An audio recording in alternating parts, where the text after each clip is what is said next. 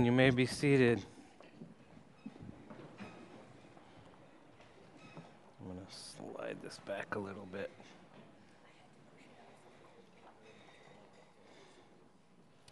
We can dismiss our younger children to Children's Church. The rest of you want to get out your sermon outline, the why of Christ. We do have one other thing. We have someone joining the church, but I forgot to bring the book of church order with the question, so I sent someone to get one. So don't leave, because we have good stuff coming. But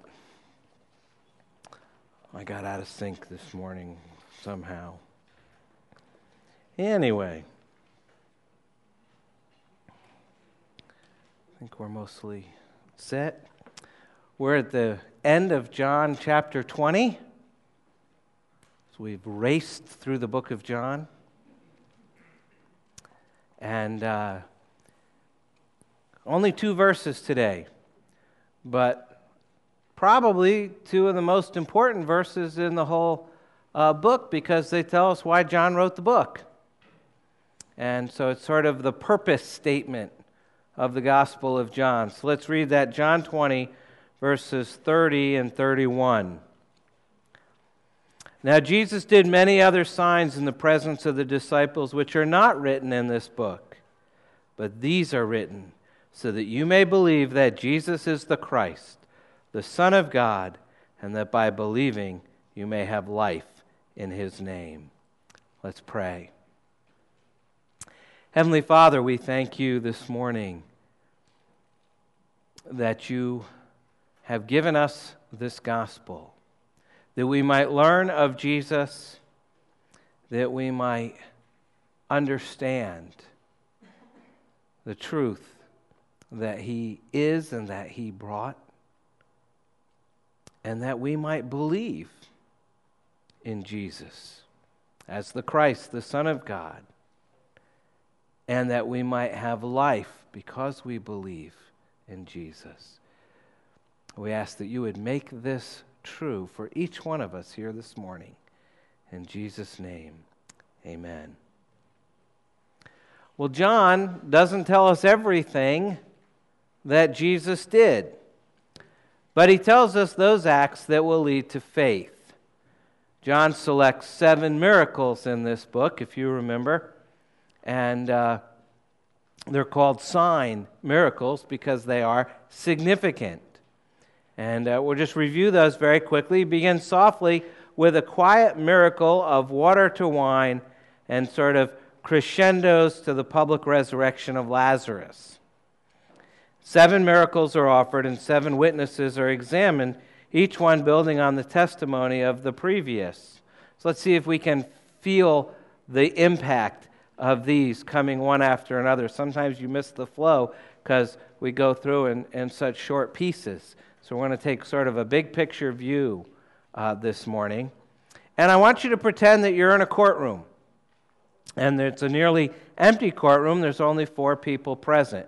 There is a judge, and there is a lawyer, and there's an orphan, and then there's a would-be guardian for the orphan. And the judge, of course, is God.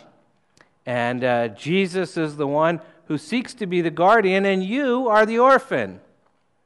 You have no name, no inheritance, no home. And the lawyer is proposing that you be placed in Jesus' care. And who is the lawyer? A Galilean fisherman named John. And he has presented the court with 6 witnesses so far. And it's time for the 7th, but before calling the 7th witness to the stand, he reviews the case. He says, we started this case with a wedding in Cana. He paces as he speaks, measuring each word as lawyers are wont to do. So they had no wine, none at all. But when Jesus spoke, water became wine, the best wine, delicious wine. You heard the testimony of the wedding attendants. They saw it happen. He pauses for dramatic effect. And he moves on and says, then we heard from the words of the foreign official, his son was nearly dead. You nod, you remember the man's testimony. Articulate, he had spoken of how he had called every doctor, tried every treatment. Nothing helped his son. And just when he was about to give up hope, someone told him about a healer in Galilee. And through his thick accent, the dignitary had explained, I had no other choice. I went to him out of desperation. Look what the teacher did for my son. And the boy had stood up, and you stared at him. Hard to believe such a healthy young man had ever been near death. And you listen intently as John continues. Your Honor, don't forget the crippled man near the pool. For 38 years he hadn't walked. But then Jesus came, and well, the court saw him. Remember, we saw him walk into this room. We heard his story. And if that wasn't enough, we also heard the testimony of the boy with the lunch. It was part of a crowd of thousands who had followed Jesus in order to hear him teach and to see him heal. And just when the little boy was about to open his lunch basket to eat, he was asked to bring it to Jesus. And one minute it held a lunch, and the next minute it held a feast. And John pauses again. He lets the silence of the courtroom sink in. No one can deny these testimonies. The judge listens. The lawyer listens. You, the orphan, say nothing.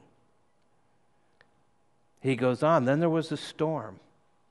Peter described it for us. The boat bouncing on the waves, thunder and lightning, and storms like that can kill. I know, I used to make my living on a boat. Peter's testimony about what happened was true. I was there. The master walked on the water, and the moment he stepped into the boat, we were safe. And John pauses again. Sunlight squared by a window comes in, makes a box on the floor. And John steps into the box and says, then you met a man who had never seen light. His world was dark, black. He was blind from birth. And then John dramatically states what the man born blind had said. Jesus healed my eyes. 6 testimonies have been given. 6 miracles have been verified. John gestures towards the evidence table where sit all the articles, a water jug that held the wine, a signed affidavit of the doctor who treated the sick son, the cot of the cripple, the basket of the boy. Peter had brought a broken oar to show the strength of the storm, and the blind man had left his cup and his cane. He didn't need them anymore. And now John says, turning to the judge, we have one last witness to call, one more piece of evidence to submit. And he goes to his table and returns with a white sheet. And you lean forward, you're not sure what he's holding. He says, this is a burial shroud. He places the cloth on the table, and he says, the last witness is Lazarus of Bethany. And Lazarus comes forward and very succinctly states, I had been dead for 4 days. I was in the tomb. I was prayed for and buried. I was dead. But Jesus called me out of the grave. And John returns to the judge and says, you've heard the testimonies. I leave the decision in your hands. And with that, he returns to the table and takes a seat. And the guardian then stands. He doesn't identify himself. He doesn't need to. Everybody recognizes him. He is Jesus Christ. And his voice fills the courtroom. And he says, I represent an orphan who is the sum of all that you have seen. Like the party that had no wine, this one has no cause for celebration. Like the dignitary's son, this child is spiritually ill. Like the cripple and the beggar, he can't walk and he's blind. He is starving and earth has no food to fill him. He faces storms as severe as the one on Galilee, but earth has no compass to guide him. And most of all, he is dead. Just like Lazarus, dead, spiritually dead. And then he says, and I will do for him what I did for them. I'll give him joy, strength, healing, sight, safety, nourishment, new life. All are his. The witnesses have all told their stories. John has written them all down. And now in today's verses, he tells us why. He tells us why. So let's take a look at the text and see what he says. We start with verse 30 with a summary. A summary. Now Jesus did many other signs in the presence of the disciples, which are not written in this book. You ever read a book and wondered why anyone bothered to write it? I mean, I've read a few books like that. I thought of a number of reasons why they might have been written.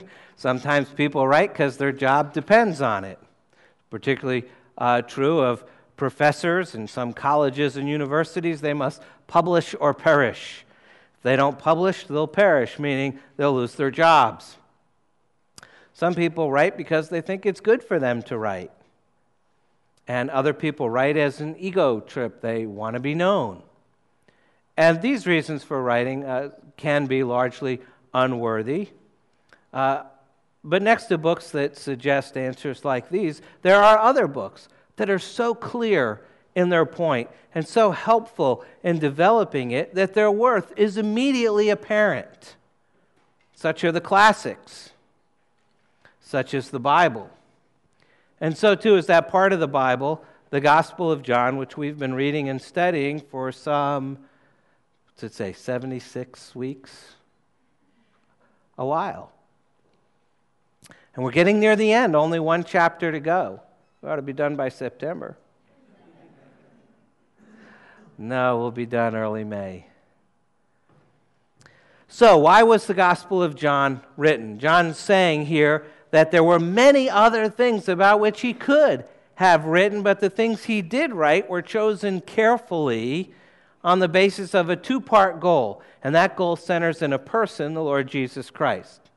The first part, the chief part, is that those learning about Jesus might believe that he is the Christ, the Son of God.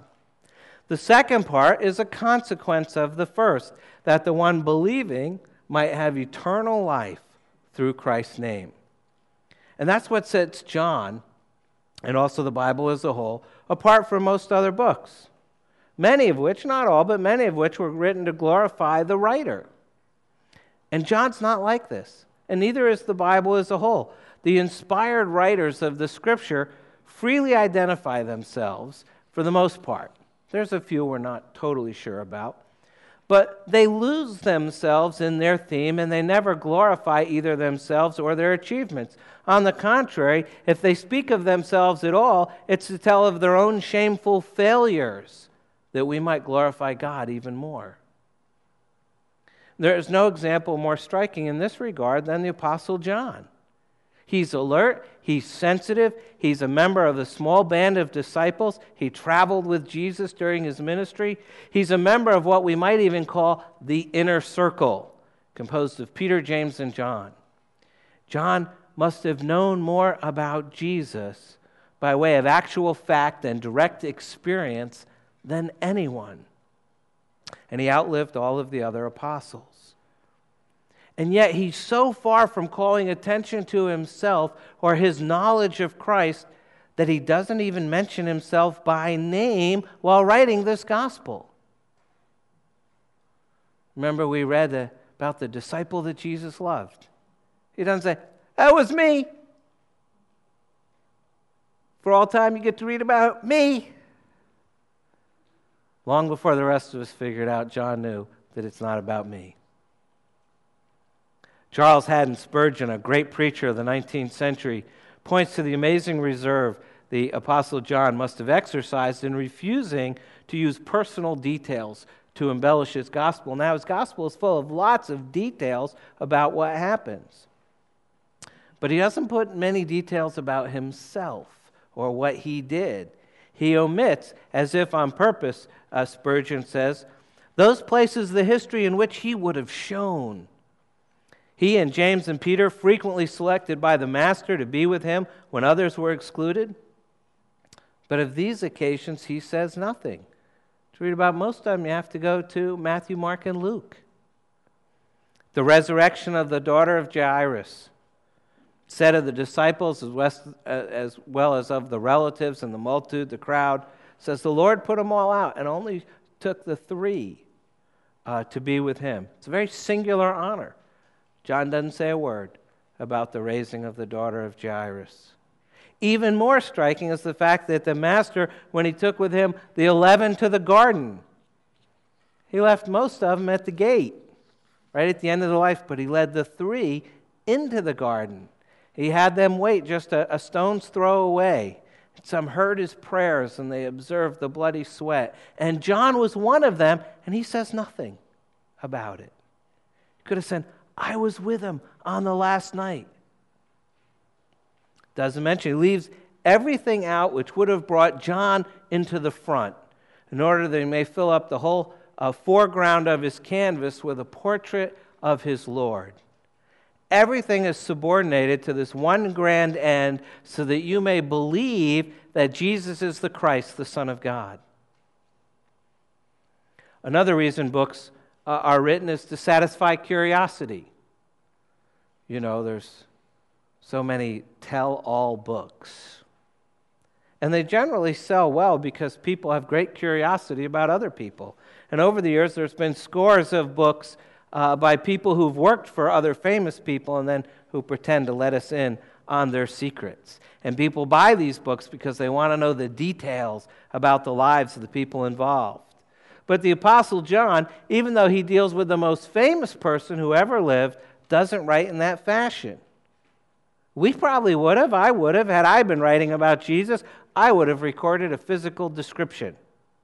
I would have written how tall Jesus was, how much he weighed, the color of his eyes, the color of his hair. I would have tried to describe exactly what he looked like. I would have told of his childhood, his first friends, what people thought of him before he began his earthly ministry. Did the furniture Jesus built last? Was it a good value? I would think so. But we don't know. We're not told. I would have told what finally happened to Nicodemus. Did he really become a believer or not? We're kind of implied that he did, but we're not told. I would have said so. I would have had the reaction of the leaders of Israel to the news of Christ's resurrection. There's a whole lot of things I might have put in there. I didn't get asked. The Holy Spirit doesn't lead the gospel writers to do that.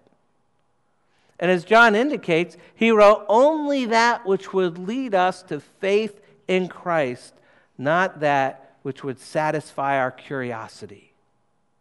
Because that's his purpose. Look at the first part of verse 31. We have a purpose. This is how John's concluding words should be taken. Really, chapter 21 is like an epilogue. This is really the conclusion of the book. It's as though he's saying, look, you've been reading and studying my gospel for some time now. You've come to the end. You understand why I wrote it. Have you grasped my purpose, or have you just missed it after all this time? And in case you missed it, let me spell it out for you. Jesus did many, many things, but I haven't recorded all of them. I've only recorded a part of them. But I have recorded that part so that you may believe that Jesus is the Christ, the Son of God. First part of verse 31. Now the word believe carries the force of believe decisively. John's purpose is to awaken faith in Jesus. If we affirm that evangelistic purpose, however, appears no reason why John shouldn't also have intended that Christian readers would be taught and encouraged to grow through what he wrote. And we thank God for the witness of John, by which we've been entrusted through the Holy Spirit with this great gospel, means of which those in darkness can be brought into the glorious light of Jesus Christ. Those already walking in that light can have their journey of following Christ significantly illuminated, have light shed on their path to enable them to walk more confidently and fruitfully. And the key theme of this closing section, in a sense throughout the gospel, is faith, specifically the nature of faith. And I think it's amazing.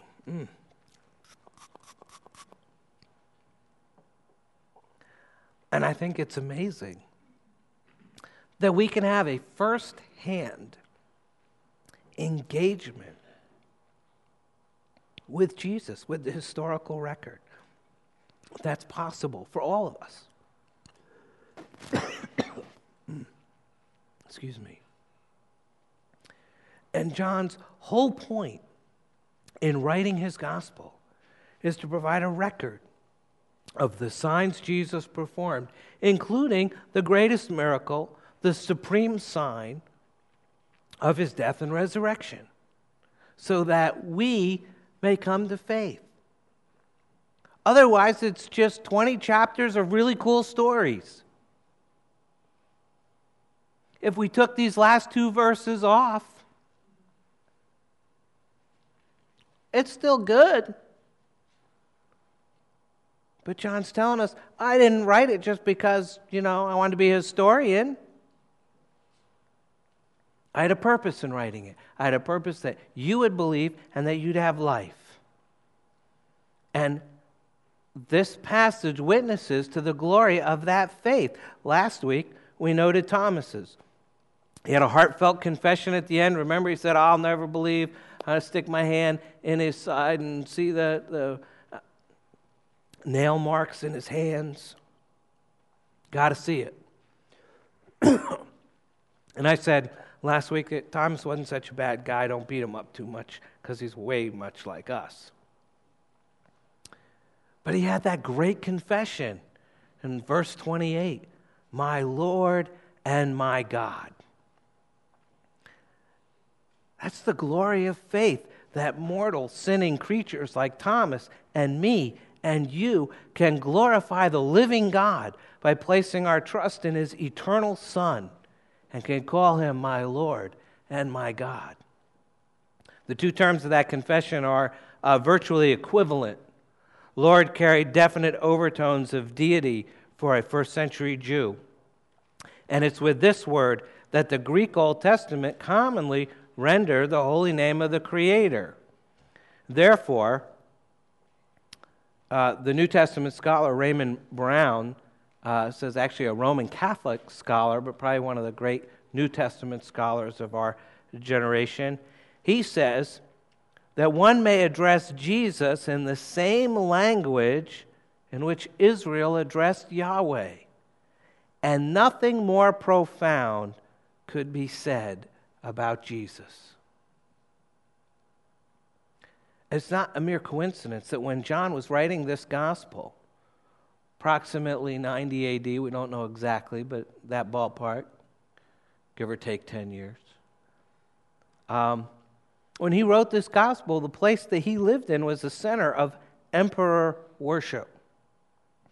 It's more than likely that his readers and John himself familiar with processions of people, of devotees going through the streets of Ephesus, chanting, Caesar is Lord, Caesar is God.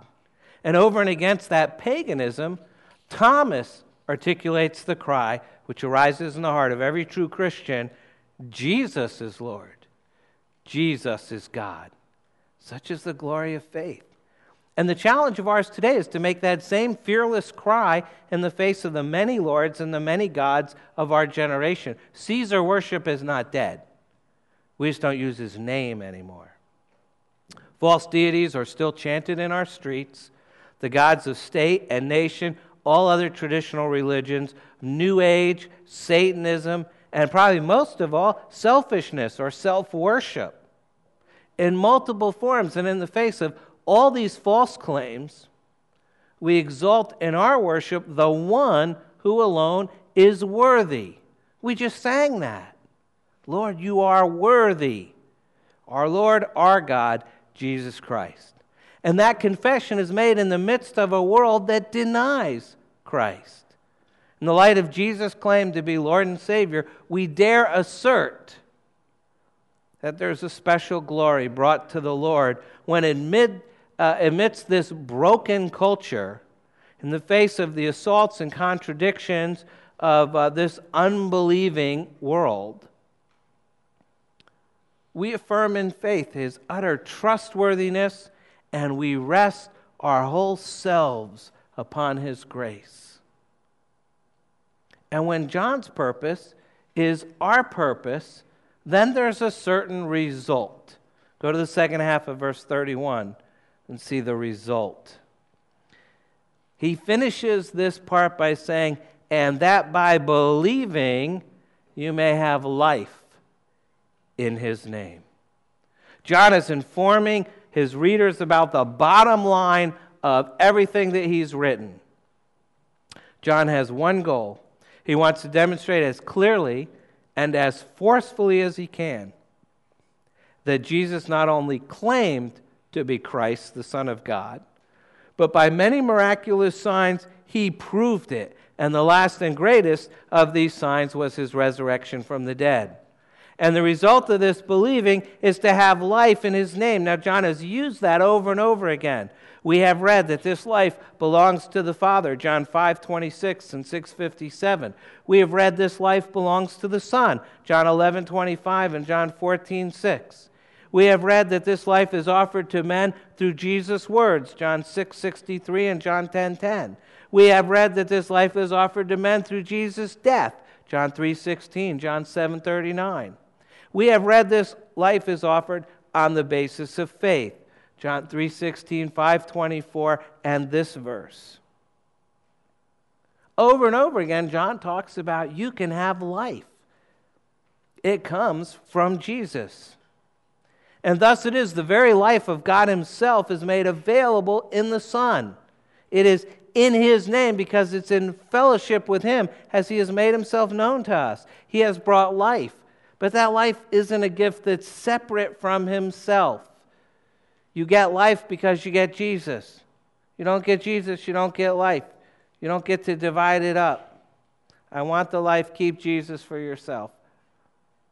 Rather, it's life in Christ, who like the Father is life itself. And to live in his name is to live in his pattern of life.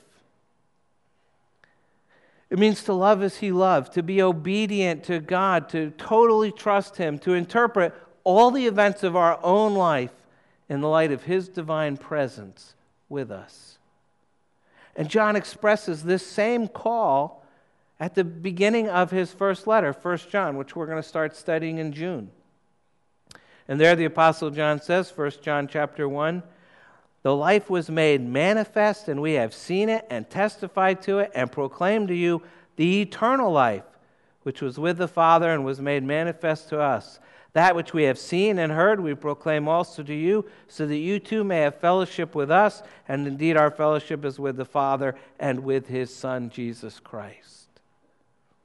And if John's purpose and the purpose of the Holy Spirit who inspired his writing is to lead men and women to faith in Jesus as the Son of God and the Savior of sinners, shall that purpose fail where you are concerned? John says, I wrote this letter so that you might believe, by believing that you might have life. Do you believe? You've undoubtedly, most people in this room, have known of Christ and his work for a while now. You may have hopefully followed these messages on John for a long time now. And what a tragedy it would be to come to the end of this book and fail to enter into the eternal life through faith in Christ yourself. Don't let that happen. Believe on him. Believe now. You can say, what does that mean? What must I do? And I'll make the answer as easy as I can. Of course, it's always dangerous when you make things simplistic, but I'm going to try. I'm calling it the ABCs of believing. First, you must accept the basic teachings of Jesus of Nazareth as fact. It should be easy. We believe they are fact. But the reason many doubt them is not because the facts are uncertain. They're as well attested as any facts of history, but because they haven't really investigated them.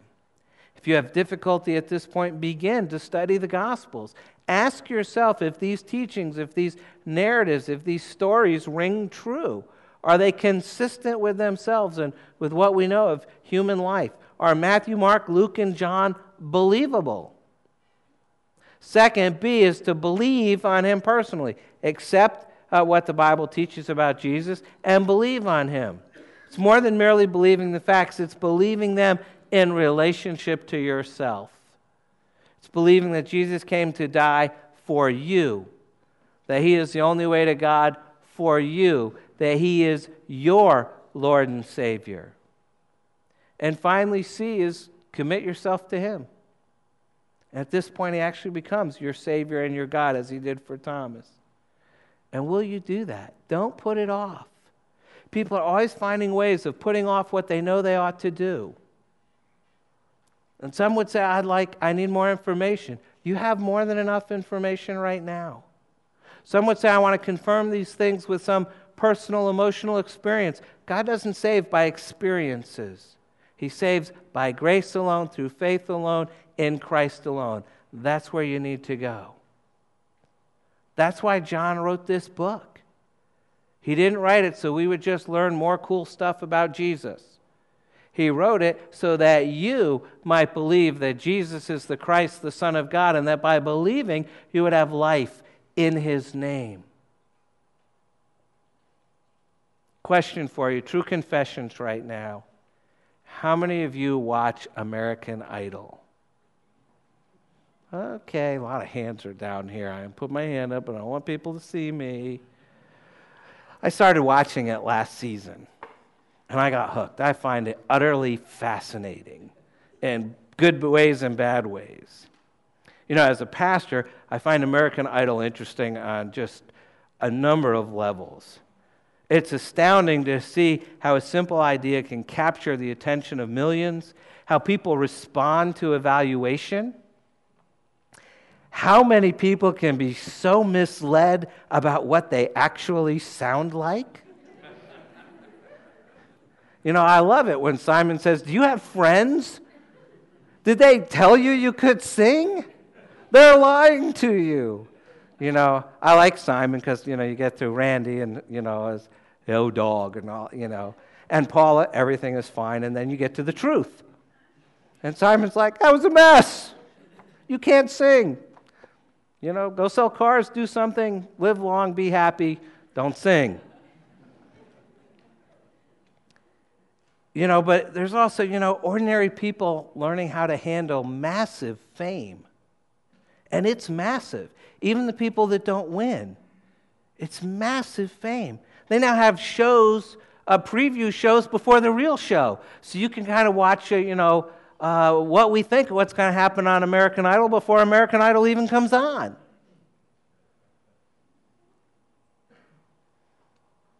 And like the movies, every show is a treasure trove of sermon illustrations.